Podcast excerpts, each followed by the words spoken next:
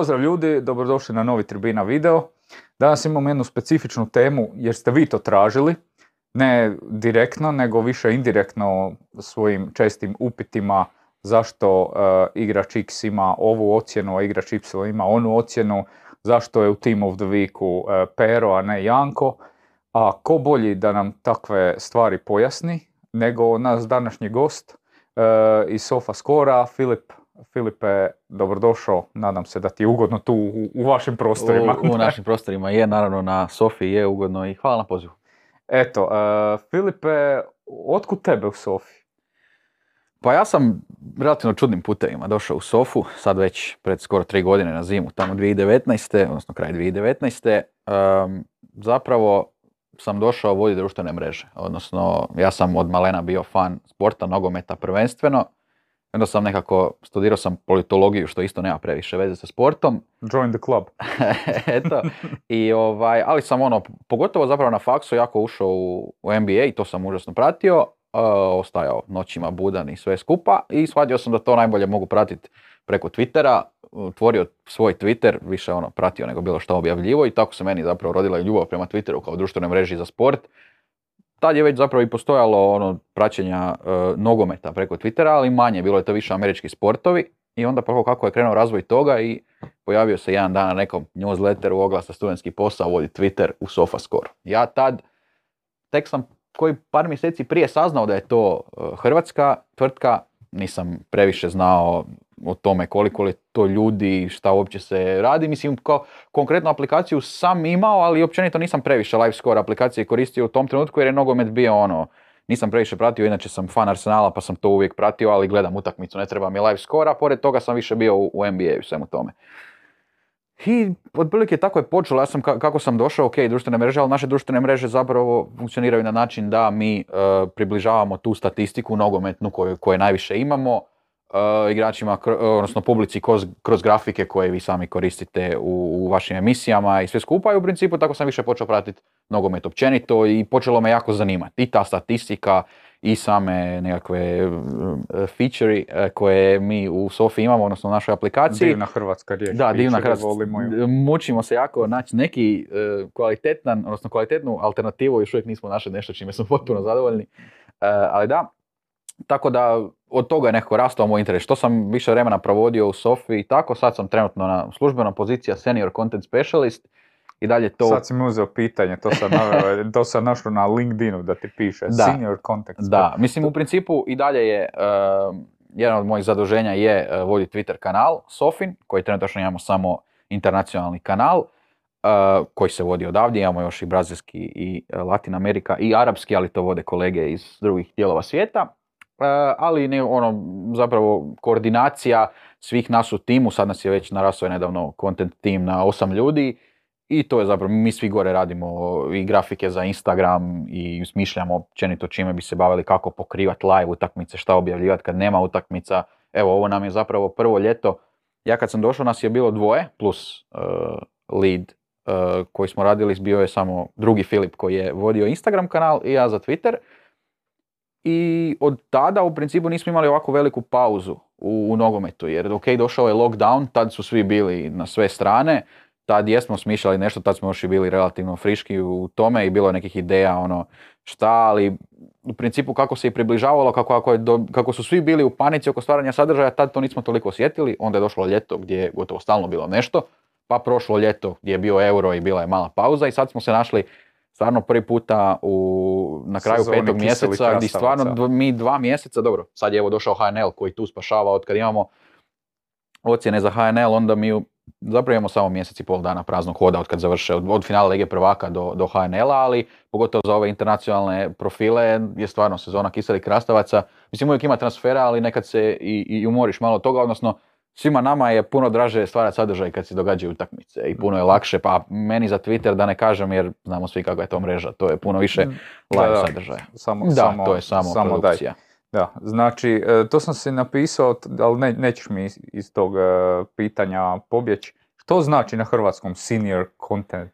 E, senior pa, content specialist. To je stručnjak za sadržaj na društvenim mrežama s nešto iskustva. E, to je više tak neka kombinacija toga. Znači, e, e, na razini da ako smišljamo neke ideje, ću ja i još neki kolege, jer nisam jedini senior content specialist, koji ćemo reći da ovo može, ovo je za sofu, ovo, je, ovo ima smisla od hej, evo, tribina je tu, šta kažemo na suradnju s njima, da, ima to smisla i tako nekih stvari. Mi u biti sve više se trudimo da taj content se širi van samih društvenih mreža, zato mi zapravo nigdje nemamo social kao, kao aspekt ni ovakvim nazivima, od ne znam sad e, smo imali e, veliki projekt na hrvatskoj razini je bio niželigaški gol tjedna, pa sve do kulminacije s niželigaškim golom sezone. To je nešto što se odvijalo na našem Instagramu, ali opet je i s druge strane nešto što nadilazi okvire društvenih mreža. E, sa internacionalne strane imamo Uh, već je to sad četvrto izdanje trofeja za najbolje igrače sezone u svim ligama za koje imamo ocjene, pa onda zbilja izradimo te skulpture i pošaljemo pakete igračima. I tako, u principu to je baš neki, taj kontent je zapravo sav sadržaj koji Sofa izbaci, a da nije logično sadržaj statistike i toga jer na to nemamo utjecaja u samoj aplikaciji. Da. Uh, Sofa, mi imamo neke dogovore da ćemo raditi podcast nakon nekoliko mjeseci gdje ćemo zapravo više pričati o tome odakle sofa, kako i mhm. zašto, ali e, ta, ajmo reći, multidisciplinarnost e, je nešto čime se vi svakodnevno morate baviti, jer ta ideja koju si ti rekao, ne samo za društvenu mrežu, nego ideja nečeg novog u aplikaciji sa sportske strane, sa sportskom logikom, mora opet biti pretočena u neki programski kod. Koliko ta multidisciplinarnost vam je koliko teško vam je ili lako surađivati između vi programeri i obrnuto? Pa jasno, pa e, mislim, s jedne strane, naravno, tu se ne može ni očekivati, mi smo sad uh, tvrtka koja zapošljava preko 160 ljudi, mislim, diljem svijeta, da je zadnja brojka od toga je 140 nas ovdje u zgradi, više manje, kako neki rade u uredu ili ne. Ne može se očekivati da sad svako tu prati sport i potpuno razumije svaki sport, ne pričamo samo o nogometu. To je nešto što je što je nemoguće, znam da su evo nedavno bili izazovi, e, izbacili smo pred nekoliko mjeseci e, cijeli update e, praćenja kriketa i unijeli napredno praćenje kriketa na razini nekih dodatnih statistika, grafičkih prikaza koje nismo imali do sada i tu je bilo nekoliko kolega znam koji su zapravo učile sport iz nule jer ovdje kriket jednostavno nije i tu je sad ti neki izazovi koji postoje. Ono što je, mislim, kod nas e, važno da u svakom odjelu postoje e, ljudi koji ipak razumiju, naravno, barem širu neku priču. Mislim, ne možemo mi očekivati da neko ko je zbiljan programer sad još u slobodno vrijeme i prati, ne znam, HNL ili bilo koju utakmicu Slaven Belupo i uvidi paradski 100 dodira na utakmici ili tako Bomba. nešto. da, ovaj, to ne. Jednostavno je stvar, Mislim, to se i učilo sa, sa razvojem. Znam ono što sam i, i saznavao od priča prije nego što sam ja bio tu, da je zapravo bilo ono, kad je bio manji tim puno, ja mislim samo da plastično to prikažem, kad sam ja došao, znači pred manje od tri godine je bilo 80 zaposlenika, sad se skoro udvostručilo u to vrijeme, a prije je sofa bila i manja. I to jednostavno je počelo iz nekog kora gdje su svi, ajmo reći, radili sve ili bar donekle su bili upućeni u sve a većina i tih stvari je započela kao ideje, uh, feature i ti su započeli već tada, kad je bilo manje i kad su ljudi bili upućeni. Dogod postoje uh, ljudi sa know-howom koji jesu ovdje, onda nekakvi onboardingzi u bilo kojim odjelima, a nisu uopće problem i onda se ta nekakva, možda koja se nekad i, i dogodi ta, ta razlika u znanju se puno lakše prijeđe jer na kraju krajeva vjerujem da i nekim programerima ili kod nas ako neko dođe koji možda nema toliko znanja, iako dobro kod nas jesu stroga pravila što se tiče content tima za zapoznavanje sporta, ali zapravo nije problem preći tu neku granicu i onda u cijelom onboarding procesu, to je isto jedna dobra hrvatska riječ, da. E, naučiti sve i, i to je nekako put kojim se mi vodimo. Što bitno je samo da imaju, da određeni ljudi u svakom odjelu imaju znanja, i nakon toga onda su uh, dovoljno kvalitetni da ta znanja onda kvalitetno i prenesu na druge. Da. Uh, spomenu si brazilski sofa Twitter, to mi je zapelo za oko. Ka, kako, zašto baš brazilski? To je, to je ludnica. To je, uh, pa zapravo sve počelo tako što je sadašnji kolega, jako dobar, naš Kiljerme, zapravo on se bio javio koliko sad znam, tako neko počela priča, da je u biti, on se javio da bi on nešto kao, ono, da je njemu sofa super i da bi on nešto radio za sofu. To je bilo, mislim, 2018, ako se ne varam. Uh, I onda je bilo kao, pa ok, mislim Sofa je bila, općenito je Brazil već tada bio jedna od jačih tržišta globalnih Sofinih i bilo je dobro, idemo to iskoristiti na taj način. I on je zapravo započeo Twitter, dolje je Twitter dosta, oni su nacija koja, koja jako puno koristi Twitter, uh, puno više nego što je kod nas, ali općenito i u svijetu zapravo oni su, mislim da je to njima je to mreža broj jedan, što se može reći za rijetko koju još zemlju, pogotovo te veličine.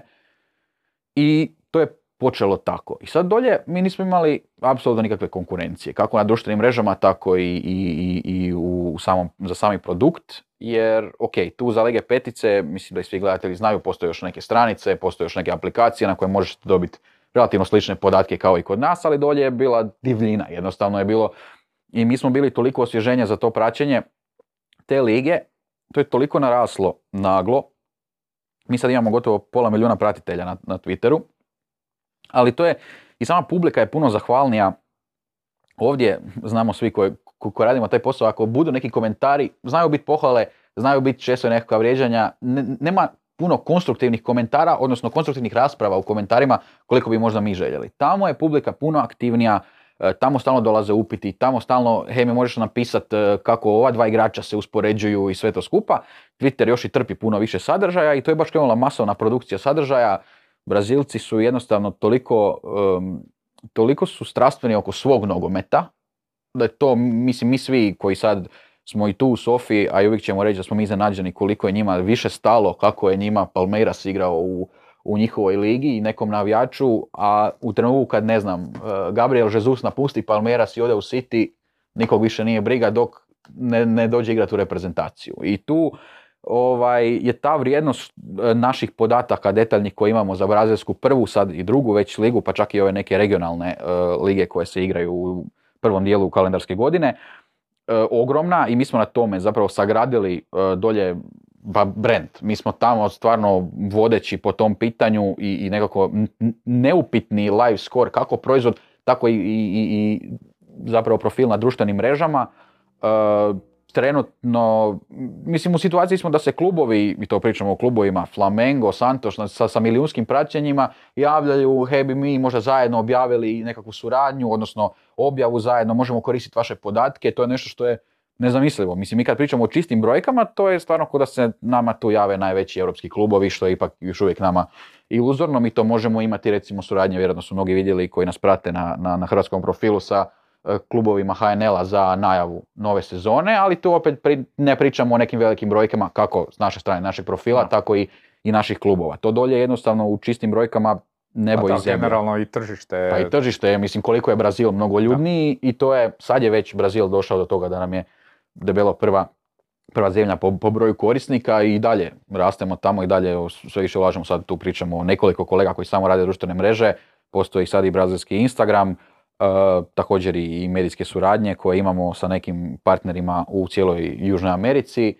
Tako da da, dole je postalo, evo, baš ta nekakva rupa na tržištu koja se pojavila, odnosno praznina na tržištu i koju smo mi onda odlično popunili uz kolege koje stvarno rade odličan posao i toliko su predani tome i sami strastveni, baš taj Guillermo je uh, navijač Flamenga i njemu je od toga krenulo da on napokon može svoj klub toliko detaljno pratiti te ocjene i te statistike i onda iz te strasti je to prešlo u, u nešto toliko ozbiljnije i evo, da, vrlo zanimljivo, ali zadovoljni smo s tim. Da li, je, da li, da li bi onda ispravno bilo reći da recimo je u Brazilu obrnuto, imam dojam da, ajmo reći i u Hrvatskoj, možda i u Europi, ti ćeš nam mm možda ispraviti, su prvo ljudi koristili aplikaciju onda su vas počeli pratiti na društvenim mrežama. Je li taj primjer s Brazilom zapravo obrnuti gdje ste vi s Twitterom zapravo pa, napravili boom da, uh, ili je išlo okay, više? rekao bih da uh, nije baš toliko obrnuto, ali je, ali je sigurno puno veća, odnosno puno bliža je ta razlika. Jer mi zapravo kao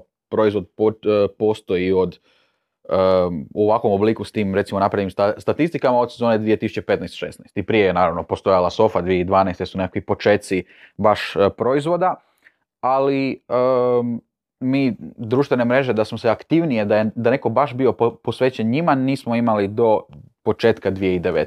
Ono da je baš bila, mislim, postojale su društvene mreže, ali to nije bio jedini zadatak bilo kome i samim time naravno i kvaliteta sadržaja je bila kakva je bila i kako se da, što stigne. stigneš da, kako to već ja Pa da, mislim to je jednostavno tako. I onda tek tad je počeo rast, ali s te strane u Brazilu je baš smo dobili taj dojam da na društvenim mrežama postajemo to netko i onda se to i vidjelo u, u, u samim brojkama. Opet ne bih rekao sigurno je bilo tu puno i, i korisnika aplikacije prije, ali je taj nekakav spoj svega toga puno sličniji. Ovdje zapravo iz samog brenda, odnosno veličine brenda koje imamo iz proizvoda, onda gradimo naše profile na društvenim mrežama i ljudi nas zapravo prepoznaju. Nama nije ni zato ni glavni cilj na društvenim mrežama da mi sad svima govorimo e, skinite aplikaciju, ovo je najbolja aplikacija. Nemamo taj pristup jer nam društvene mreže nisu prvi kanal akvizicije korisnika, čisto iz razloga što je to više samo za još širenje brenda.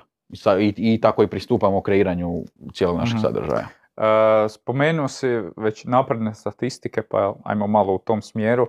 Znači, često ljudi možda ne znaju kako funkcionira ne samo Sofina aplikacija ili web sučelje, nego i većina sličnih proizvoda na, na tržištu, da zapravo nije tu na vrbanima ekipa koja tagira akcije ili nešto, nego zapravo to sve ide preko provajdera, opte. Tako je, da, da, mislim postoji nekoliko provajdera za razne stvari, za razne sportove u svijetu i svi manje više surađuju s nekoliko sličnih, zato vjerujem da će i, i, i gledatelji znati da, nekoliko, da se koji puta zna desi da i kod nas i nekim konkurentskim aplikacijama dobite e, istu informaciju koja je to kriva, slična greška se dogodila. To je upravo iz tog razloga što iz nekoliko većih tvrtki zapravo prikuplja podatke, bilo to od kraju teniskog gema, bilo to poenima u košaci, bilo to o nogometu. E sad, s ove strane mi imamo Optu koja je posebna priča zapravo, jer oni oni nam ne dobavljaju samo osnovne podatke o strijelcima rezultatu nogometnom, nego ono što će svi znati, to je napredna statistika za nogometne utakmice, odnosno za određene nogometne lige. To se radi na način da, kao što si sam rekao... Ajmo, ajmo prvo možda osnove pojasniti. Znači, ti si rekao, da. Sofa je krenula od 2012. pa sve do jednog dijela, znači koje, kako bi opisali osnovne te neke podatke za prikazivanje to je ovo kako je bio da, HNL da. praćen možda ljudima e pa da, to je to. Znači, jedno, mislim, i, i, dalje niti tada nisu bili ljudi iz Sofe sa Vrbana koji idu na stadione, nego to rade određene tvrtke koje prodaju onda te podatke nama i naravno to se sve radi u real time kako je i onda će doći, zato vama dođe brza obavijest da je pao gol, zato jer je to neko brzo ukucao i zato što su onda naši programeri dali sve od sebe da to, da, da cijeli taj proces što više ubrzaju. Uh, tako da je prije... Da, onda moraš, ako gledaš tipa Max TV to go, onda moraš e, onda moraš ugasiti, da, jer ti da, Jer je to jednostavno, je, ba, nekad zna biti i normalno, znam da je prošle sezone sa HNL-om znalo biti ako se gleda na, u HD-u koji ima delay manji, onda je znalo biti čak nekada da lopta, odnosno da prije dođe obavijest na mobitel. Da, da, da, da meni je, ja gledam na dosta da, Max TV to go, 44 sekunde, da, ne, to je, to je da, dosta previše, a pogotovo streamovi. Mislim, nekad imamo E, mi imamo dosta pritužbi konkretno baš oko toga, ali smo u nekom generalnom ispitivanju tržišta e, ipak su, jer nam je većina korisnika rekla da preferira što prije dobiti informaciju. Isto tako, mi nekad znamo, um, ima to onaj score correction koji se nama često dogodi, jer padne gol i doslovno do, lopta dodirne mrežu, piše se gol i onda već bude, ne mora biti neka var provjera, ali to jednostavno ispitivanjem tržišta nama se pokazalo da E, ipak ljudi žele što brže, pa makar onda bilo više score correctiona, iako i nama to nekad e, čini problem, vjerujem da će i gledatelji znati.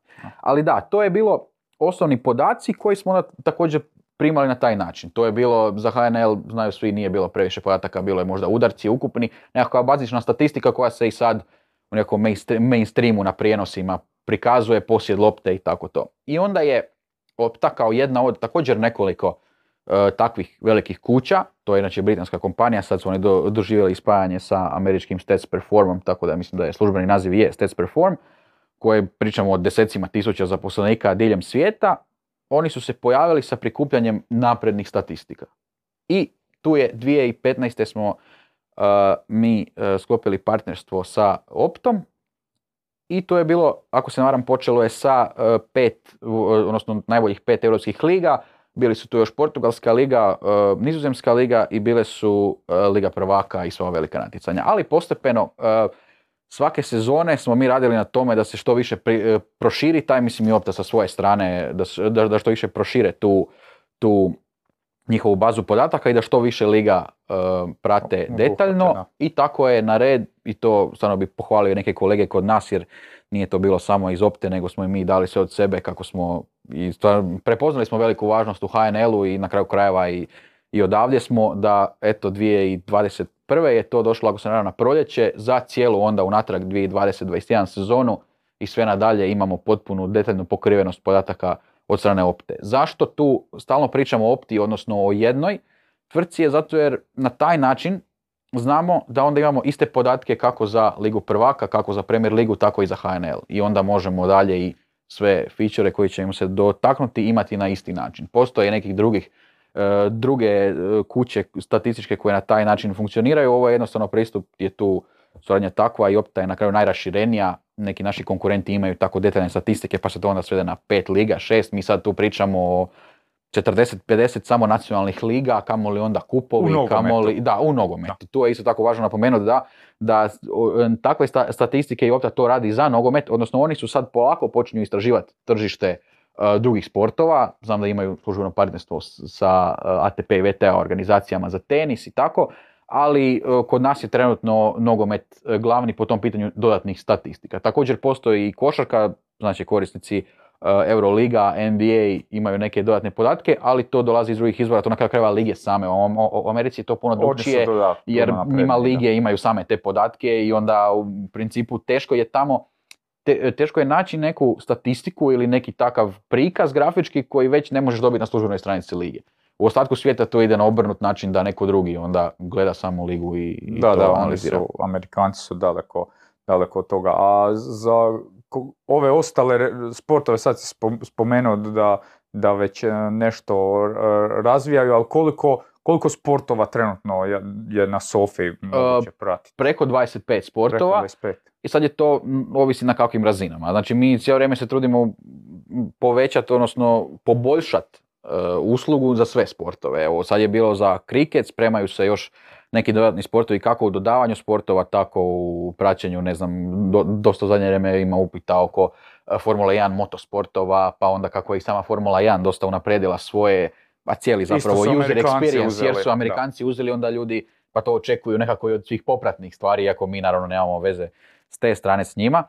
Ali da, to je na, na raznim razinama. Mislim kao što je na raznim razinama i sami, e, sami sport, nogomet e, ne možeš pratiti na jednakoj razini HNL utakmicu i utakmicu druge ŽNL ili ne možeš jednako pratiti Wimbledon i Challenger, ne znam, u Banja Luci. Da. E, to je jednostavno tako jer na kraju to određuje i tržište. Jer i sami provajderi ipak, e, mislim, moraju razmišljati s biznis strane i, i prikupljati podatke od onog čega se najviše isplati. Mi često imamo, evo imali smo, baš smo jučer stavili, stavili e, Q&A, jedan post na, na, na hrvatskom profilu, čisto da evo, smo otvoreni za nekakva pitanja, tako da pozivamo još ako će neko ovo vidjeti da, da ode na post od jučer. Bilo je pitanje recimo zašto imate e, bendi, a nemate skijanje, primjerice.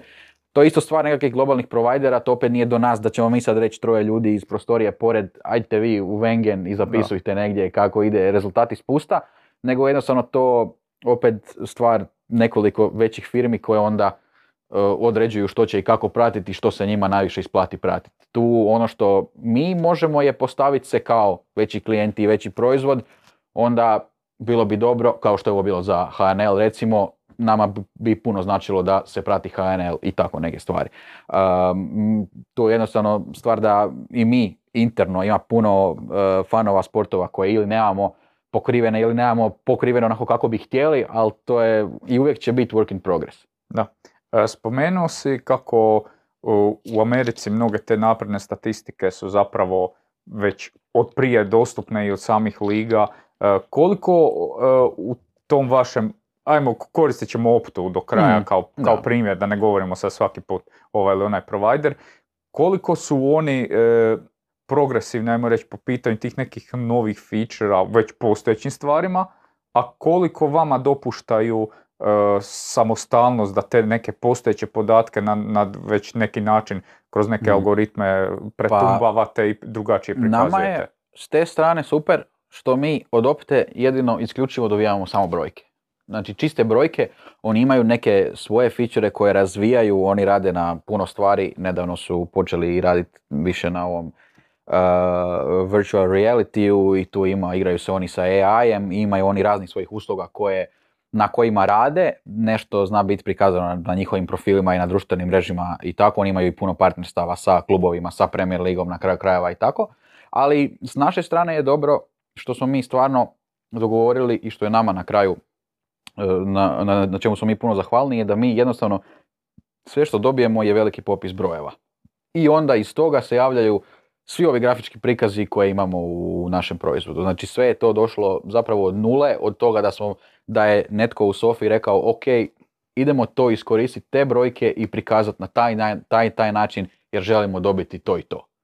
Tako da mi smo tu sretni što nemamo nekih ograničenja, ne dolaze od njihove strane uh, i neće ni biti u dogledno vrijeme, jednostavno je takav pristup, vi nama brojke, mi sve dalje, niti oni im zapravo, mislim, njima je na kraju, oni imaju svoj deal, brojke su dostavili i to je to. Da. Ne znam kako je to, recimo, sa strane američkih sportova, mislim, samo znam malo iz, iz NBA čega sve ima i, i malo ovako iz futbola šta imaju tamo koji je njima u principu koje njima sve mogućnosti daju njihovi e, prikupljači podataka i čega toga sve ima u prijenosima, mislim to su stvari koje su nevjerojatne. Polako to ulazi i na naše tržište, znači svi koji, koji prate španjolsku ligu, oni imaju pogotovo neke da, virtual reality I, i prikaze i to, da, i to većinom dolazi onda baš od uh, provajdera podataka, čisto jer je to onda lakše i njima zapravo ispromovirati na taj način. Mi nismo jednostavno takav proizvod, nego to sve onda dolazi kod nas. Da. Mislim, tim pitanjem sam htio pomalo doći kao najava prema centralnoj temi našeg današnjeg razgovora, a to su sofa score ocjene. Dakle, to je, to je neki samostalni, ajmo, ajmo ga nazvati samostalni vaš feature koji ste vjerujem, mukotrpno razvijali. Pa da, to je priča koja je počela tamo 2014. 2015. kako se i krenulo u taj, u, u, u detaljnije podatke od, od opte. u principu to je počelo tako da, odnosno ideja koja je i dan danas takva je da nije svaki korisnik zainteresiran vidjeti 30, 50, 80 individualnih statistika, niti je za očekivati da bilo ko može interpretirati što je točno dobro i kako, mislim mi ne možemo pričati o tome da, e, da bi svaki korisnik trebao znati u deset ključnih dodavanja je super. Ili e, tri uspješna driblinga su dobra i malo je ako te samo dva puta neko predriblao. I onda je ideja sofaskoro ocjene bila da se kroz taj jedan broj sumira sve što je igrač na jednoj utakmici napravio i taj broj nam zapravo govori koliko je sa statističke strane, znači sve, svih tih brojki koje mi dobijemo od opte, igrač odigrao dobru utakmicu. To je jednostavno, treba zamisliti kao stroj, iako nije naravno jedan stroj u koji se ubace sve te brojke i koji onda proizvede tu jednu ocjenu koja je vidljiva tijekom utakmice uh, nakon koliko 8-9 minuta po, uh, počnu biti vidljive ocjene.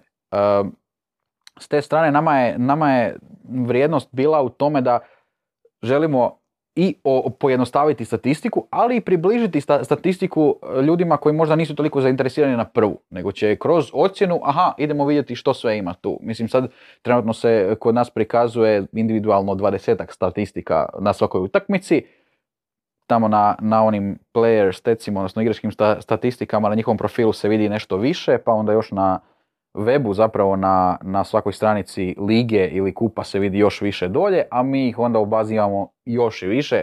U našu ocjenu ulaze zapravo stotine, stotine individualnih statistika, neke naravno više pridonose, neke manje, ali to je evo, taj kupus koji je dobro uređen s naše strane, kojim smo mi pa zapravo jako zadovoljni, iako se kontinuirano na njemu radi, da se dobije taj jedan magični broj koji je eto nama toliko važan. Da, e, spomenuo si 2012. E, jer taman je to otprilike razdoblje kad sam ja radio on SEO, gdje je bila zapravo jedna slična ideja. Mi smo to zvali on se bodovi hmm. i e, stvar je bila da igrač tokom utakmice sakupi određeni dio on se bodova gdje možeš vidjeti njegovu hmm.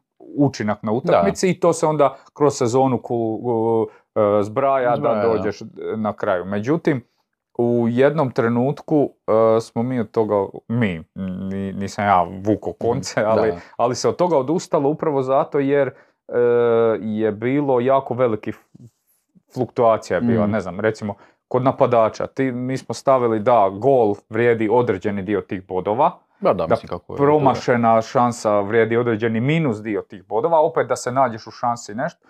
I sjećam se da dugo smo mi vremena pokušavali to tvikati sa relativno malo Mhm. ljudi, ali nije da smo imali neki veliki napredak. Tako da ovo kad ti kažeš da ste z- zadovoljni, realno mislim da ljudi jako ne, ne znaju koja koliko Da. to zapravo kompleksno moraš namjestiti da, da je to sve tu to je- negdje, a da imaš diferencijaciju. To je bilo jako puno i pokušaja pogreške, to je bilo jako puno naravno i gledanja uh, utakmica jer ono što uvijek mislim kako i, i naravno se i radi i u ne znam kako nogometni klub koji traži igrača pa imaš nekakvu sta- statistiku u njemu koja je puno naprednija od ove, ali opet treba i test tu biti. Tako je i ovdje bilo, zapravo nekakvo ok raspisivanje matematičke formule ili bilo šta, ali onda naravno uvijek pregled utakmice i ima, i, i- ima li to smisla i to je bio stvarno mukotrpan rad, mislim nisam bio naravno tu, ali ono što znam po nekim pričama to je trajalo ne, e, dosta vremena, ali od početka zapravo nisu bile prevelike fluktuacije. Jednom kad su one izišle van sa početkom te sezone, odnosno na ljeto 2015.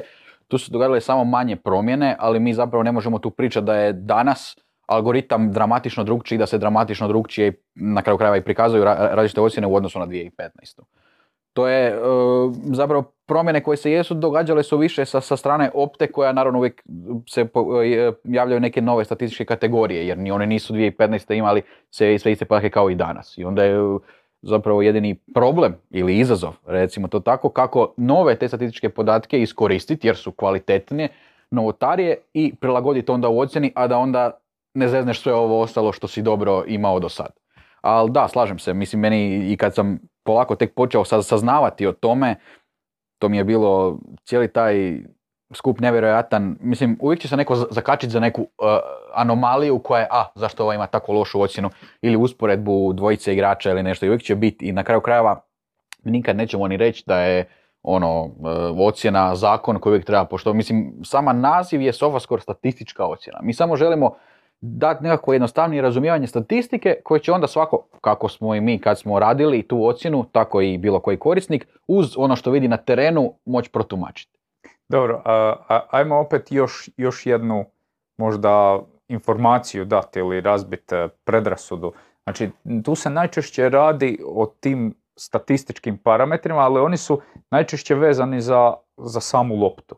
Jel tako? Tako To je. Ono što je, mislim, i ograničenje i same nogometne statistike i danas e, je to da je većina sta- statistike mjerljiva e, s- u akcijama s loptom. Vrlo je teško, mislim, postoje neke napredne, ali to pričamo o stvarno naprednim tehnologijama e, koje možda mogu ocijeniti koliko je igrač napredno, napredno izvršio pritisak na obram, recimo napadač na obrambenoga, pa je to rezultiralo time da je on izgubio loptu ili koliko se obrambeni dobro postavio da pokrije prostor pa dodavanje nije ni išlo, ali to jednostavno na ovoj razini ne postoji. Na ovoj razini e, mi sve statistike s kojima baratamo su statistike na lopti, odnosno obrambeni će to biti start, ali je to start na loptu, duel će biti duel, neće biti svako naguravanje u 16 metara kad je korner, nego kad je duel i lopta ide i tako. I to je s jedne strane je ograničenje, jer uvijek će biti netko, mislim možemo i mi biti prvi koji će reći a ovaj se stvarno dobro postavio, na primjer, ali nijedno dodavanje nije prošlo i sad on pati jer nije imao tri presječene lopte, nego nula, ali on zapravo svojim pozicioniranjem blokirao to dodavanje. To je jako teško kvantificirati, zapravo nemoguće na ovoj razini. Po, po podaci koje mi dobijamo od opte jesu na neki način ograničenje, koliko god puno daju, toliko postoji taj jedan prostor koji, do kojeg se ne može doći trenutno, ali to je nešto zašto mi smatramo da jednostavno i ovo što imamo je toliko kvalitetno i da je onda dovoljno jasno iz samih statistika koje na kraju jesu vidljive da su samo akcije s loptom, da je to ograničenje koje, koje postoji. Da, da, čisto sam htio e, da budemo donekle, mislim, jasni. Da, da Da. razjasnimo te e, neke koncepcije, jer ne znam, imaš primjer Virgil van Dijk koji, ne znam, bilo je ono, nije godinu dana predriblan. I Da. onda kad zapravo uđeš malo u dubinu tog podatka, ti vidiš da e, po utakmici jednom je čak i bil, samo je Da, jedna da, da, da. situacija, zato jer Puno manje je. Kažu na The Athletic podcast da kao on stvara shield oko sebe. jer Je, pa to je to, igrači ne idu blizu njega. Tako je, taj, To je taj neki tako. shield ti to ne možeš ni kvan- kvantificirati nego. Tako da, Nikako. da ono čisto... Kao oni, ne znam, neko će reći ono što se i možda želi ovako često zna u nekom razgovoru. Uh, ono, ovaj je igrač pokazao želju i baš je trčao dobro Da. danas.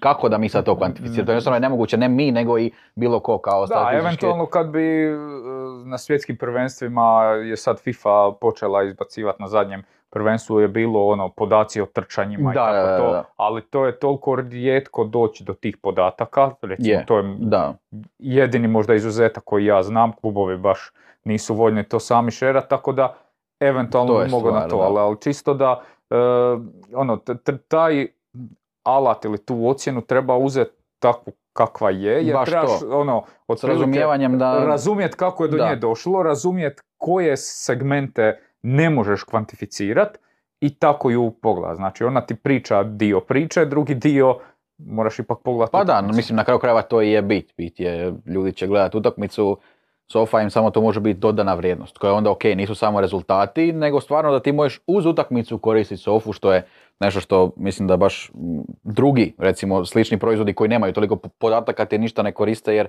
podatke o, golovima i strelcima ćeš onako vidjeti ako gledaš utakmicu. Da.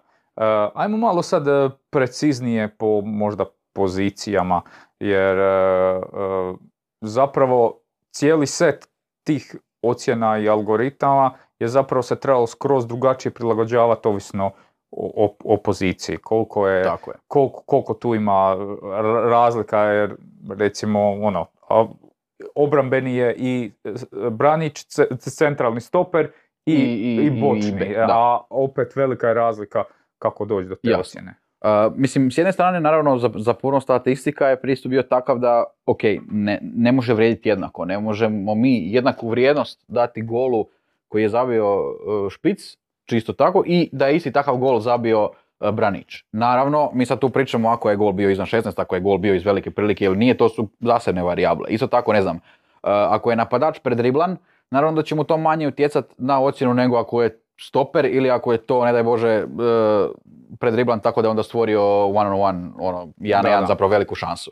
E, to su stvari koje, mislim, sad za, za svaku stat- statistiku se može u principu tako ići. S naše strane je bilo, da, važno, važno ne ići u previše detalja, jer se možeš pogubiti u tome, aha, sad ako on igra wingbacka, koliko je tu razlika u odnosu na samog backa, pa vrijednosti ovako, onako, na kraju krajeva, mislim, i pozicije, zapravo koje i od opte, naravno, dobijamo i pozicije na terenu, popunjavaju samo glavne uloge koje mi znamo. Sad je neko ili back ili wingback ili onda desni vezni, pa pričamo o krilu. Ali te uloge same na terenu znamo da nisu takve, odnosno da ne moraju biti takve, da neki, mislim da jedan wingback ima jednu ulogu, drugi drugu. Tako da nije se tu ni bio cilj da se potpunosti ide u praktički ne znam, individualizaciju svake pozicije i svega, ali naravno da, dani su neki naglasi koji onda daju tu ravnotežu. Naravno, teže je malo, kao što si spomenuo, baš Van Dijka, to je nama jako dobar primjer jer je to, pa svi će reći, ako ne, možda da se ne, neće svi složiti da je najbolji svjetski stoper, ali u pet najboljih stopera to će svijeta. se svi složiti. To petu, mislim da da. se svi mogu složiti. E, teško je to kvantificirati i nekad će bro- bolje brojke pokazati, recimo nama su uvijek bili iz Premier Lige dragi e, Tarkovski i Ben Mi, e, stoperski par Burnleya. Ma, oni imaju aktivnosti koliko hoćeš. Tu ima očišćavanja 20 po utakmici, zračnih duela i ne znam čega. Skoči, udri, nabi, da. Skoči, udri, nabiji, a tako on skuplja te pozitivne akcije s loptom, jer zapravo mi tu pričamo, mislim, ocjena je na kraju razlika svih pozitivnih i svih negativnih akcija s loptom. Uh, on, on ih može skupiti više jer ima puno više tih defanzivnih akcija, Van Dijk zapravo defanzivnih akcija nema puno, on čak ni u, dueli, u duele puno ne idu s njim, njemu je većinom tu dodavanja, a teško je sad nama, mi e, ne funkcionira ocjena na, na- na način da ona sad zna da se radi o Van Dijku i da onda njegova dva dodavanja, samo jer su njegova, vrijede više nego. Ta- e, od Tarkovskog. Vrijede više ako su to dodavanja u suparničku polovicu ili u posljednju trećinu, ali to je opet kategorija koja jednako vrijedi jednom i drugome. Da. Da, da. E, tu je bio e, na podcastu bio dvojac iz Lokomotive Mhm. i Kulenović e, kad smo onu vašu tradicionalnu vrećicu na- za gosta koju ti Mhm. nećeš dobiti jer si domaći. Šteta, da. ovaj, e, kad smo davali, onda su se, ono, "Ček- čekaj, tu je sofa. Daj mi reci kako ja ne mogu nikad, ja zabijem, ne znam, dva gola i nema me, a ova je unutra. E, ja sam sad, tu sam se napisao par, recimo, iz HNL igrača e, na, ist- na sličnim pozicijama, kojima možda o- taj dio sa ocjenama ide ili ne ide na ruku. Tako da, recimo, za napad sam stavio Kulenović i Drmić. Dakle, i tada sam ja Kulenoviću pokušao objasniti da njegov profil i stil igre, di, ovo si spomenuo ove iz Brnlija, Mhm. to je i Kulenović. Trči, skoči, uđi u duel, e, troši se do krajnjih granica, ali to ti ulaženje u duele producira da ne dobiješ te Baš duele, to, nego da. izgubiš. Jednostavno, izlažeš se tome da imaš hrpu ovih minusića. Da, min- pa to je u biti cilj, po- pogotovo ako su to napadači koji nemaju toliko loptu kod sebe u nogama i ne distribuiraju loptu dalje, nego su baš takvi da samo budu ono, zapravo špicevi koji su samo završetak akcije, gdje onda stvarno se on nađe u situaciji da on, ne znam, deset puta po utakmici ide u zračni duel sa protivničkim stoperom.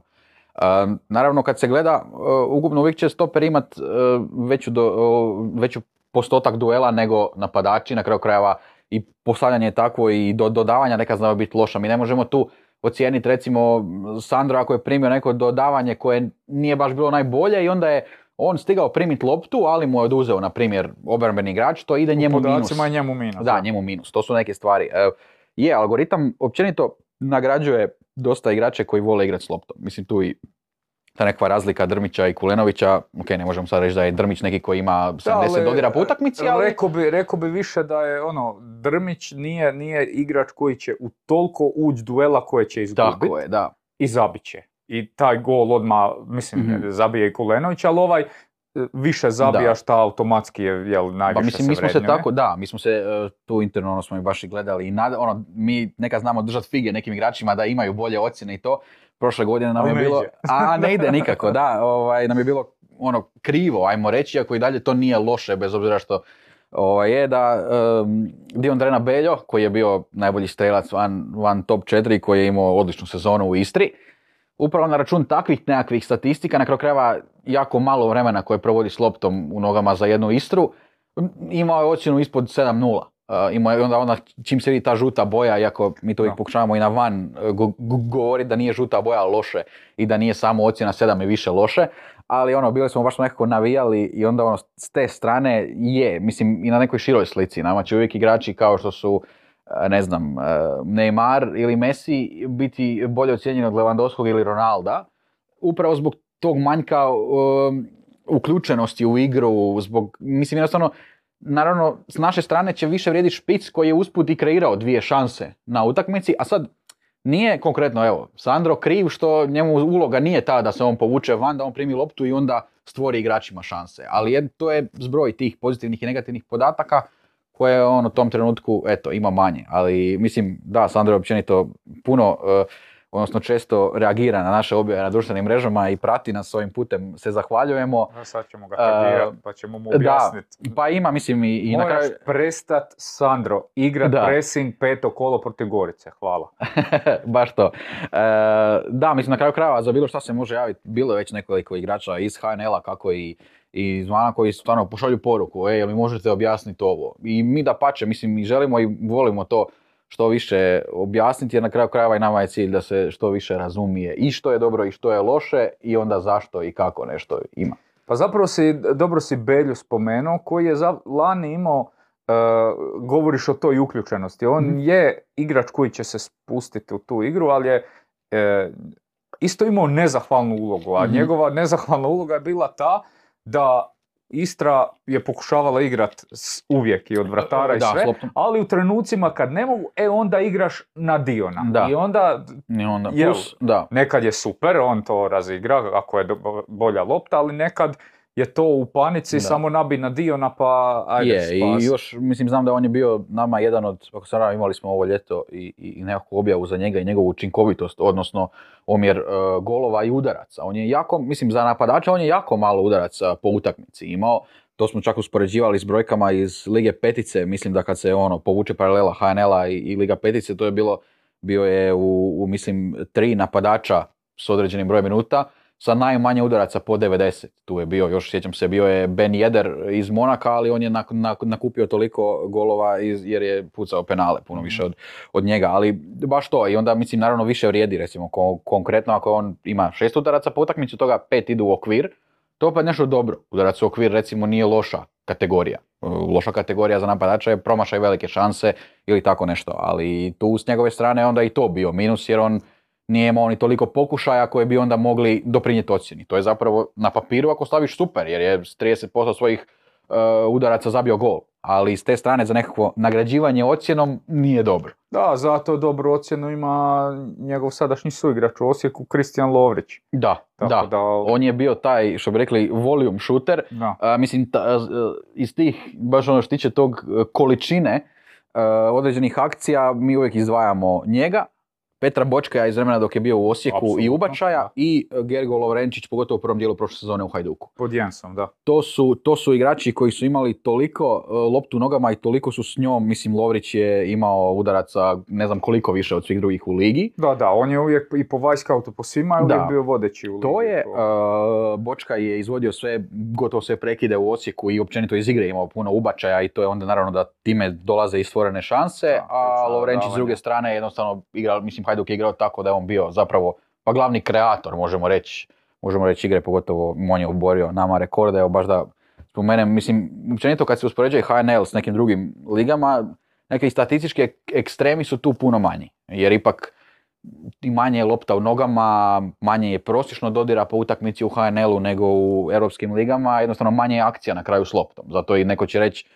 tu nema toliko dobrih ocjena, ali to je za, na kraju i proizlazi iz toga, što igrači prosječno imaju, baš sam jutros zapravo gledao, jedno 3 do 4 dodira po utakmici manje nego u ligama petice, E, pa onda i manje svega, ali kon- konkretno bilo je to, e, to je bilo e, protiv Dragovoljca, mislim u prvoj utakmici koju je Hajduk igrao prošle sezone, je Gergo Lovrenčić zabilježio 12 ključnih dodavanja. Nama je to i dalje rekord iza lige petice od 2015. na jednoj utakmici. E, I ono, to je, mislim... Šta je imao, 9-2, šta? E, imao je 9-5 i to be- bez gola, bez asistencije je imao 9-5. E, skoro svi ti ključna do- dodavanja su došla iz ubačaja. Mislim da je 12 od 25 ima ubačaje, što su isto ono, ne, nevjerojatne brojke. Mi za to u Ligama petice jedino Da, možda. Kostić e, Kad vid- iz kad Frankfurta je na imate. 30% neko, to je Ma, ajme. to je, da, ovo, mislim, nevjerojatno. E, to je, stvar Bočka je tu imao prosjek njegovih ključnih do- dodavanja u Osijeku je bio, mislim, preko tri po utakmici. Ok, malo su njemu promijenila uloga e, dolaskom u Dinamo, mislim, svi će znati, bila je tu napeta utrka između Livaja i Bočkaja kod nas za, za najbolje ocijenog igrača i mislim da, pa mogu reći sa velikom vjerojatnošću da bi Bočkaj recimo da je ostao u Osijeku, da je njegova uloga ostala neprimijenjena, bez problema bio. I tu bi sad bio, s jedne strane imaš sukob jer, a opet možemo se svi slagati ili ne, ali Livaja je relativno jasno bio standout player, mislim bio je igrač sezone prošle sezone. E, šta bi sad, mislim, to bi onda trebalo i s naše strane malo više objašnjavanja kako, zašto Bočka i koliko je zapravo Bočka i tu možda MVP svoje ekipe jer je bio toliko, toliko ključan kao što je i Lovrić zapravo svojom ocjenom u Gorici se isticao puno iznad svih drugih jer ta količina akcija s loptom koja onda automatski ocjena puno više trpi negativnih akcija. Nije sad tu da Lovrić mora od tih šest udaraca na utakmici svih šest imati u okvir. Može tu i promašivanje velikih šansi biti, bude naravno. Ali čim imaš toliku količinu, jer u prosjeku svaki će igrati imati više pozitivnih akcija nego negativnih. Na kraju krajeva to je normalno. I onda što raste volumen ukupnih akcija, to onda i ocjena može biti bolja, puno lakše. Da, jednostavno tu je, ako ćemo se nasloniti na, na tog Lovrića, još su ono, baš neki dobri primjeri za objasniti, recimo Kalik Babec, koji je, ajmo reći, Kalik između Lovrića i po, po nekom učinku prema naprijed. Ti si rekao, Lovriću isto ide u prilog šta je on šuter izvana. Znači, Mhm. tu se čest, rijetko će se to karakterizirati kao velika Da, da, prilika. da, da, ne, dakle, da, ne baš to. bodove, bodove na tome. E, ti imaš Babeca koji je uvijek isto dosta dobro kotirao, zato jer e, ima jako puno točnih dodavanja, veliki volumen tih točnih jer je jako bitan u toj Mhm. prvoj fazi gdje on dosta brzo Da. to e, distribuira loptu. Imaš Kalika koji je na razini cijele ekipe i svi suparnici će ti reći Kalik je opasan Mhm, nama, ali da. on je po ocjeni puno manje jer je sličan Kulenoviću. Je, Znači, a to mislim, je, da, to je od onih osnovnih stvari gdje da ti staviš na papir, recimo, usporedbu postotka uspješnih dodavanja Kalika i Babeca, bit će ta razlika. Da. naravno, nećeš sad ti zaključivati ko je bolji igrač ili ko bolji igra samo iz toga. Tako je i ovo, taj, ta priroda i taj, što si spomenuo, rizik, koji, preuzimanje rizika u igri, kojem ocjena možda neće nagraditi, jer ocjena, odnosno brojke same po sebi neće prepoznati da je, ne znam, od, ima točno dodavanja u posljednju trećinu 1 od 5, ali da je onda je tih pet svi bilo dobri pokušaji koji su bili za malo presječeni. Taj jedan je bio bomba, ono, basila je u priliku, ali jednostavno opet će to biti jedan od pet na kraju, jer je, jer je to mana statistike kao takve. s jedne strane, to se olakšava kroz te razne kategorije ulazaka u 16 metara, ključnih dodavanja velikih prilika, ali nikad to ne može do kraja biti. Zato je uvijek na kraju krajeva i pogledaš utakmicu i vidiš, aha, različite su im uloge, zato je. U HNL-u s naše strane je tu najbolji možda kombinaciju tog preuzimanja rizika i točnih dodavanja i svega imao Krovinović koji je prošle sezone, mislim to je bilo nevjerojatno, te, te brojke i on ja mislim nakon prvih deset kola sezone valjda imao preko 90% uspješnih dodavanja u posljednjoj trećini. Da, to je. To je, to je, mi, mi, mi kad smo na, na polusezoni uspoređivali njegove brojke s nekim europskim igračima, jedini koji je od veznjaka dolazio blizu je bio Toni Kroos. Po svim brojkama, od dugih lopti, kratkih dodavanja, dužih dodavanja, dodavanja u suparničkoj trećini, to je bilo nevjerojatno. Mislim, zato je Krovinović bio, mislim da na kraju bio treći ili četvrti najbolji ocijenjeni igrač lige i tu je onda se dogodio taj zbog kvalitete igrača, taj spoj da, Krovinović nije igrač koji će imati puno golova asistencija, koji će na račun toga dobijati ocjene, ali ta, taj manjak bilo kakvih negativnih statistika kod njega je njemu toliko onda doprinosio ocjeni da je njega to gurnulo prema gore, mislim što se i svi zapravo možemo složiti kako je on Apsolutno. bio.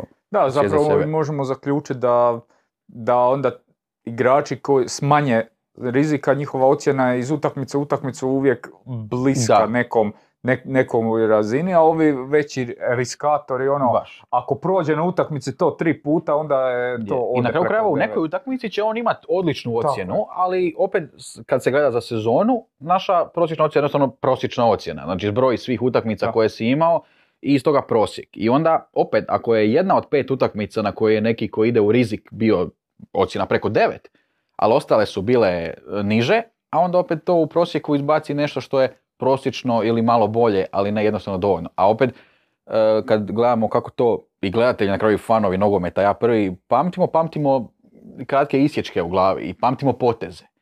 I sad taj jedan potez koji će ostati u glavi, može ostati i biti toliko kvalitetan i ti ga pamtiš, ali na papiru je to jedan dobar dribling koji je možda došao uz još četiri koja niko nije zapamtio, ili je to jedan odličan gol, ali koji je došao uz još tri gola na te utakmici pa nije i tako. Time pomalo idemo i do ove e, teme grafika koje mi koristimo ponedjeljkom, to su momčadi kola. Pa i momčad sezone, ali ajmo prvo o momčadi kola. Znači, uh, načelno to vi kao content team uh, kreirate, jel, s pa, obzirom pa, na zapravo, taj vikend? samo slaganje radi data team. To je, to je tim koji je tu vaš susjed i oni, oni prikupljaju i podatke neke iz drugih izvora za ove Jel oni imaju stolni nogomet? Nemaju, ne. Stolnog nogometa nemamo ovdje. Ne, baš sam mislio nekad takvi zvukovi dopiru. Onda, ne znam ja šta onda sam zabrinuti. ne znam šta oni tamo rade.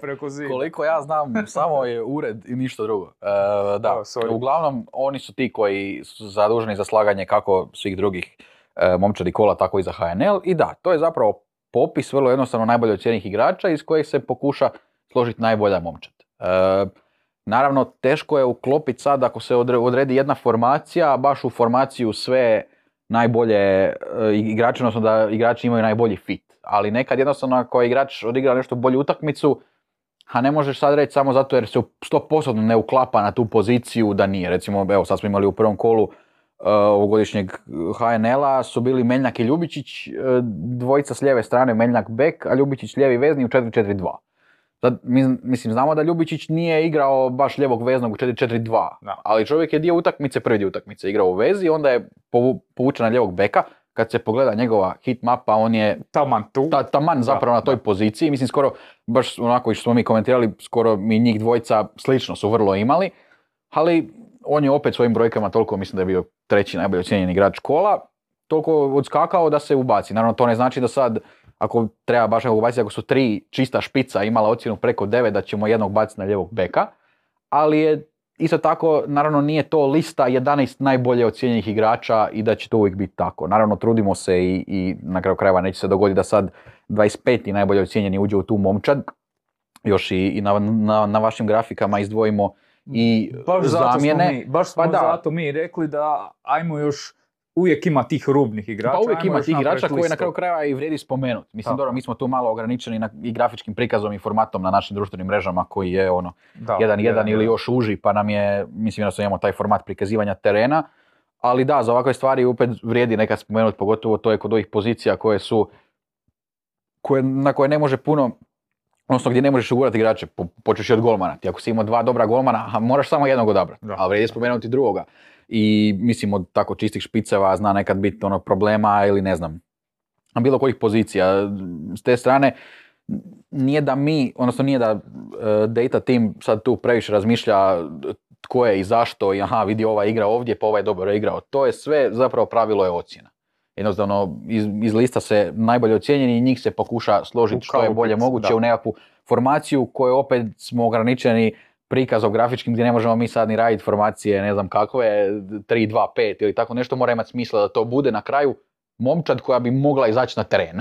Da, Evo, da, tako. na posljedku da, da nije sedam napadača. Pa i, da, jer i- mislim nekad se na kraju krajeva i zna dogoditi i ocjene i favoriziraju malo više igrače što se ide naprijed na terenu, ali nema smisla da mi onda radimo baš to, ne znam, tako, tri špica, dva krila igrača, jednog veznog i tri stopera i to je to. Da, posebno ovo kod vrtara isto zna biti zanimljivo. E, Čak me sad e, iznenadilo da je, e, da je bio vratar Varaždina koji je imao stvarno puno Mhm. obrana cijelu utakmicu, ali je direktno, mislim Je. direktno, ne znam, Je. jesu, vjerojatno su mu pisali. Je, je, je, je, jesu. pogreška koja je vodila do Da. I ali opet je neizbježno toliko tih pluseva. Pa tu je, mislim to baš i kad smo pratili utakmicu, ono bilo je zapravo, dečki su komentirali, ovaj, ono, mi u timu, ovo je brani čuda Zelenika, koja će ovo ocjena biti. Da je primio gol, ali mislim, on imao devet obrana, mi smo u HNL od kad imamo ocjene, znači od početka pretprošle sezone, je samo pet puta bilo, e, bila situacija da je e, vratar zabilježio devet obrana. Znači to je to, tolika rijetkost, kod toga je samo je jednom imao više, ako se varam, Lovre Rogić mi je zabilo Šibenik Osijek, kad je Da. Osijek čak pobjedio 3-0, ali su ovi imali toliko udaraca da je to nevjerojatno bilo. Znači, to je bilo pa nevjerojatni zapravo ekstrem na razini HNL-a. I onda je, kad pogledamo ta ocjena i niska, naravno je jer je on krivac za, za taj gol, mislim baš smo komentirali da je, da je on obranio i to, da je imao 10 obrana sa sačuvanom čistom mrežom, Preko to, to bi devet. preko 9 išlo i to je bilo mislim rekordno za, za golmana sigurno u HNL-u. E, tako da, da, s te strane ne može se tu ni reći sada se treba dodatno kažnjavati zbog posljedice, odnosno posljedica, sam širi kontekst je nešto što je subjektivno i kad bi to išli dodavati u ocjenu, primjerice, to onda više ne bi bila statistička Ne, ocjena. ne, da, onda... Da mi sad kažemo, e, njemu treba još ekstra spustiti ocjenu jer je on, jer su zbog njega, na primjer, izgubili e, sve bodove ili tako. Ali to, mislim, da, neko ko, ko gleda će to znat i zna- i znaće da je on, eto, krivac i za ishod utakmice. Ali to je nešto koji su elementi, mislim, kao što uvijek znamo reći, može, na primjer, Kulenović odigrat, a po ocjeni loše, i onda u 91. minuti zabit gol za pobjedu kojom je lokomotivi iduće sezone osigurana Europa. To će biti, mislim, taj gol će vrijediti, pa Kulenović će biti faca samo takva. Da. Ali to i dalje njemu možda ocjenu digne sa 6-4 na 6-8, na primjer, mislim, lupam plastično, jer, jer ne, može sad, ne možemo mi sad u ocjenu proizvoljno dodati, e, ali taj gol je njima donio e, Europu, mislim, mi smo se o tome pričali i ono, smo, s- smo razmišljali šta ako se dogodi, sad, prošle sezone, da odlučuje derbi e, na Maksimiru u zadnjem kolu i neko zabije gol koji donosi titulu.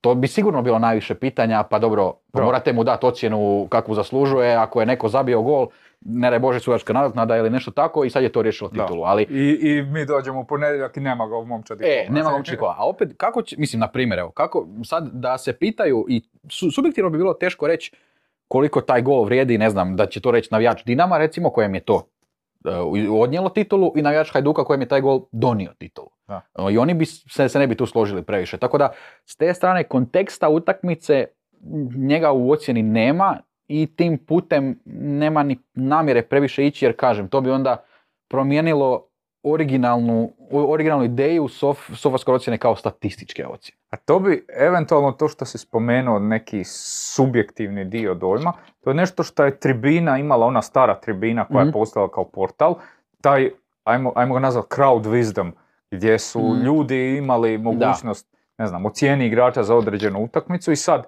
određeni krug ljudi a na samom portalu su očeku, ljudi koji su puno Mhm. angažirani u sportu, gledaju, Da, da, tako jasno. da ajmo reći dobar je, dobar Da. je uzorak toga.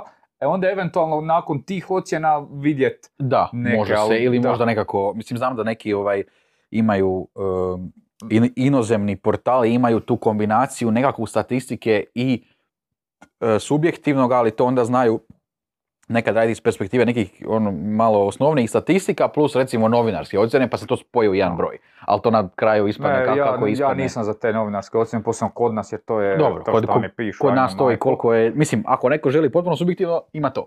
Da, Ili na kraju nek si sam. ono, Da, ti je, je. napraviš, ako x broj ljudi, ono, moraš imati veći Da, uzorak, da. onda se to iznivelira. Ovako, Da. pojedinačno je prevelik utjecaj da Jasno, bi, da Jasno. bi bilo. E, momčad sezone, znači to smo isto imali prošle, pro- na kraju prošle sezone, E, tu isto je bilo pitanja zašto ovaj, kako ovaj, e, ajmo i to malo ra- Pa razjasniti. to je, mislim, u principu je sličan proces kao i ovo. Znači, iz, e, izvuču, iz, izvuku se najbolje ocijenjeni igrači sezone i onda se oni pokušaju složiti u formaciju. Ono što je jako važno tu je nekakav minimalan prag utakmica. E, Znači, ne može u, u najbolju momčad se- sezone ući neko ko je odigrao manje od 50% minuta, odnosno ako se ne varam čak i š- 60% minuta je e, kao minimalni, ali onda ako je neko baš outlier veliki, a da je odigrao manje, odnosno između 60 i 50%, Mislim da je bilo se s Elezom, da je, da je da. bio 60, a Elez je 58, 9. kroz ali takve je- stvari da. i da onda ono vrijedi. Ali ispod 50% minuta sigurno neće nikad biti niko niti u jednom natjecanju, to je nešto što,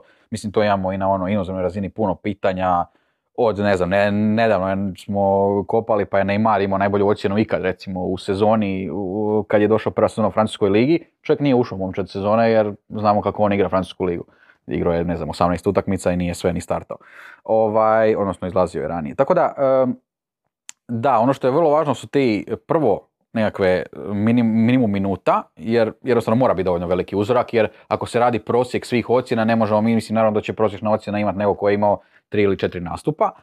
Uh, I onda naravno se gledaju pozicije, pozicije se gledaju na način, opet mi znamo da nije igrač nužno igrao istu poziciju cijele sezone. Ne može, neko je možda mijenjao više uloga, neko je ovako onako, tu se opet s jedne strane izlazi u susret, ajmo reći, igračima koji su ocjenom pokazali da su bili dobri i da vrijedi, vrijede ući unutra. Onda nekad se zna, ne znam, ako znaju biti tu formacije striza, pa onda je gore linija, pa nekad zna biti da recimo ti bočni su možda krilni igrači, koji kada staviš na papir ne bi igrali niže, mislim znam to ste imali često i vi ste komentirali čak i u momčadi kola kad bi znali recimo kad su bili baš Lovrić i, i Bočka ili tako. I onda bi Lovrić nekad možda bio spušten niže jer je još neko krilo bio je tu dok je Jakolić još bio. Da, pa ga staviš kao unutra, spojiš- pa da. Sad kako spojiti recimo ono Jakolić ili tako nešto dobrovoljno tamo, ali tih par krilnih igrača, odnosno kombinacija toga da ipak ima prostora na boku gdje se mogu oni ubaciti, a da sad to ne bude previše nakaradno, da, odnosno da na kraju se opet ne dovedemo u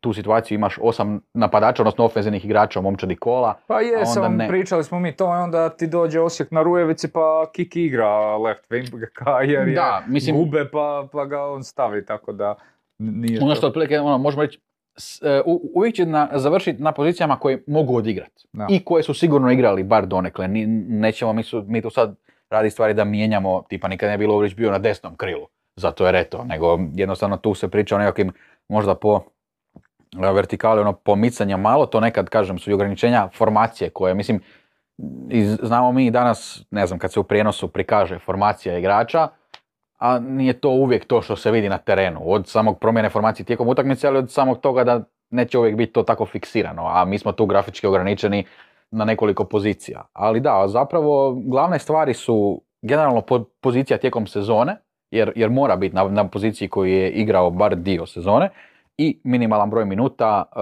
ne znam, znam, bili su upiti, mislim, za Fera je bilo dosta upita na igrača Hajduka koji je došao tek na polusezoni, uvijek je teško malo jer rijetko će na polusezoni Da, bit. E, mislim da je nama je e, Jakoliš je čak bio blizu tog limita, Iako je otišao na pola. iako je otišao jer je igrao, mislim svaku minutu da je ono, igrao za Šibenik prije nego što je otišao, Uh, ali nije, nije ušao to je isto ono, taj element igrača koji dolaze na pola ili odlaze, teško je, mislim, nema nam toliko smisla ovaj, to ubaciti, iako nekad zna biti, evo tako, češće je A zapravo anomalija. je s Jakulišem kroz cijelu polusezonu, ajmo reći, bio problem, jer imao si i, i, i Lovrića, i Oršića, i Jakuliša, baš ovo što si malo prepričao. I sad, Da. ono, producirali su svi... te- Plus je tu bio i, i, i Bočkaj koji je pokrivao taj Da, bok da, malo da. niže, ali onda je on uvijek silom prilika kod nas zapravo bio lijevi bek. Čak i ako nekad stvarno nije bilo smisla jer je, mislim, on je znao imati hit mape koje su bile pra- praktički kroz suparničkog 16 terca, pogotovo m, sa, sa slabijim Pa onda ste protivnicima. vi krivi za Dinamo koji je kupio kod lijevog Da, beka i sad... da, i sad, i sad eto, malo, nije. da. Baš je da, evo, i, i nije emocija nešto bila u ovom prvom kolu, ovaj, sve, ali da, to je, to je kako je. Mislim, mi se ono, em, s te, s te strane uvijek dobro imati di- disclaimere za, za, za tu ocjenu kao, kao takvu. Da, pa po, poanta malo i ovog, e, ovog podcasta da bude svojevrsni disclaimer, jer e, Pa da, velim, jasno. da ne moramo sad svaki put e, iznova te neke stvari, sad ćemo samo lijepiti link, evo. Pa da, mislim i nama to će na kraju dobro doći, ali opet ako bil- bilo kakve upite koje imaju, sad imamo taj Hrvatska Instagram gdje smo, ovaj, mislim možete nas vi na International Instagramu kontaktirati ili na Twitteru ili bilo šta, ali ovdje smo nam nekako naj, za lokalnu komunikaciju najlakše i tu smo otvoreni za sve kulturne upite naravno e, i ves- mislim već smo imali puno, nas zapravo veseli koliko smo mi prepoznali od kad smo mi uveli te ocjene, koliko je interes za tim stvarima porastao, koliko je za naprednom statistikom, kako i za našim ocjenama, ali i statistikom općenito. I tu volimo misli da i mi imamo dio zasluga svojih, jer prije jednostavno to nije bilo dostupno za, za HNL nigdje. I veseli nas svako to konkretno pitanje, ali zašto ovo, mislim, kako od igrača, tako od navijača. Pitanje gdje se vidi da ljudi stvarno razmišljaju o tome i prate te statistike i, i zanim- na zanimljiv način ih vade. Postoji par znam i računa na Twitteru koji se dosta igraju s našim podacima. Mi kao, mi nismo još otvarali hrvatski Twitter jer, na, mislim, nažalost, zajednica je dosta mala i onda smo za- zaključili da trenutno nije to, ali pratim ja osobno i vidim par profila koji su dosta aktivni i koji vade naše podatke uh, oko toga i koji se igraju s tom ta- statistikom. Jako nam je drago vidjeti da interes postoji i zato pozivamo ono ako ima bilo kakvih pitanja da se slobodno i, i još više javljaju uh, nama u inbox odgovaramo na sve poruke i, i dosta smo ažurni oko toga. Eto, ni, ni sam, razmišljao sam sad, ovaj, već zadnja dva pitanja kako odjaviti podcast i sad si ti ga ovaj, odjavio, tako da, eto ljudi, e, ko ima pitanja koja nismo odgovorili u ovom podcastu, e, pišite na SofaScore Hrvatska Instagram profil, e, često ga i mi na našim profilima šeramo kad ide momčad, momčad kola i slično. I do nekog drugog, do neke druge zgode, Filipe, tebi hvala na, na gostovanju, na- odnosno glupo reći na gostovanju. Eto tu, malo si se spustio do nas. I hvala vam ljudi na, na praćenju i vidimo se u nekom novom podcastu.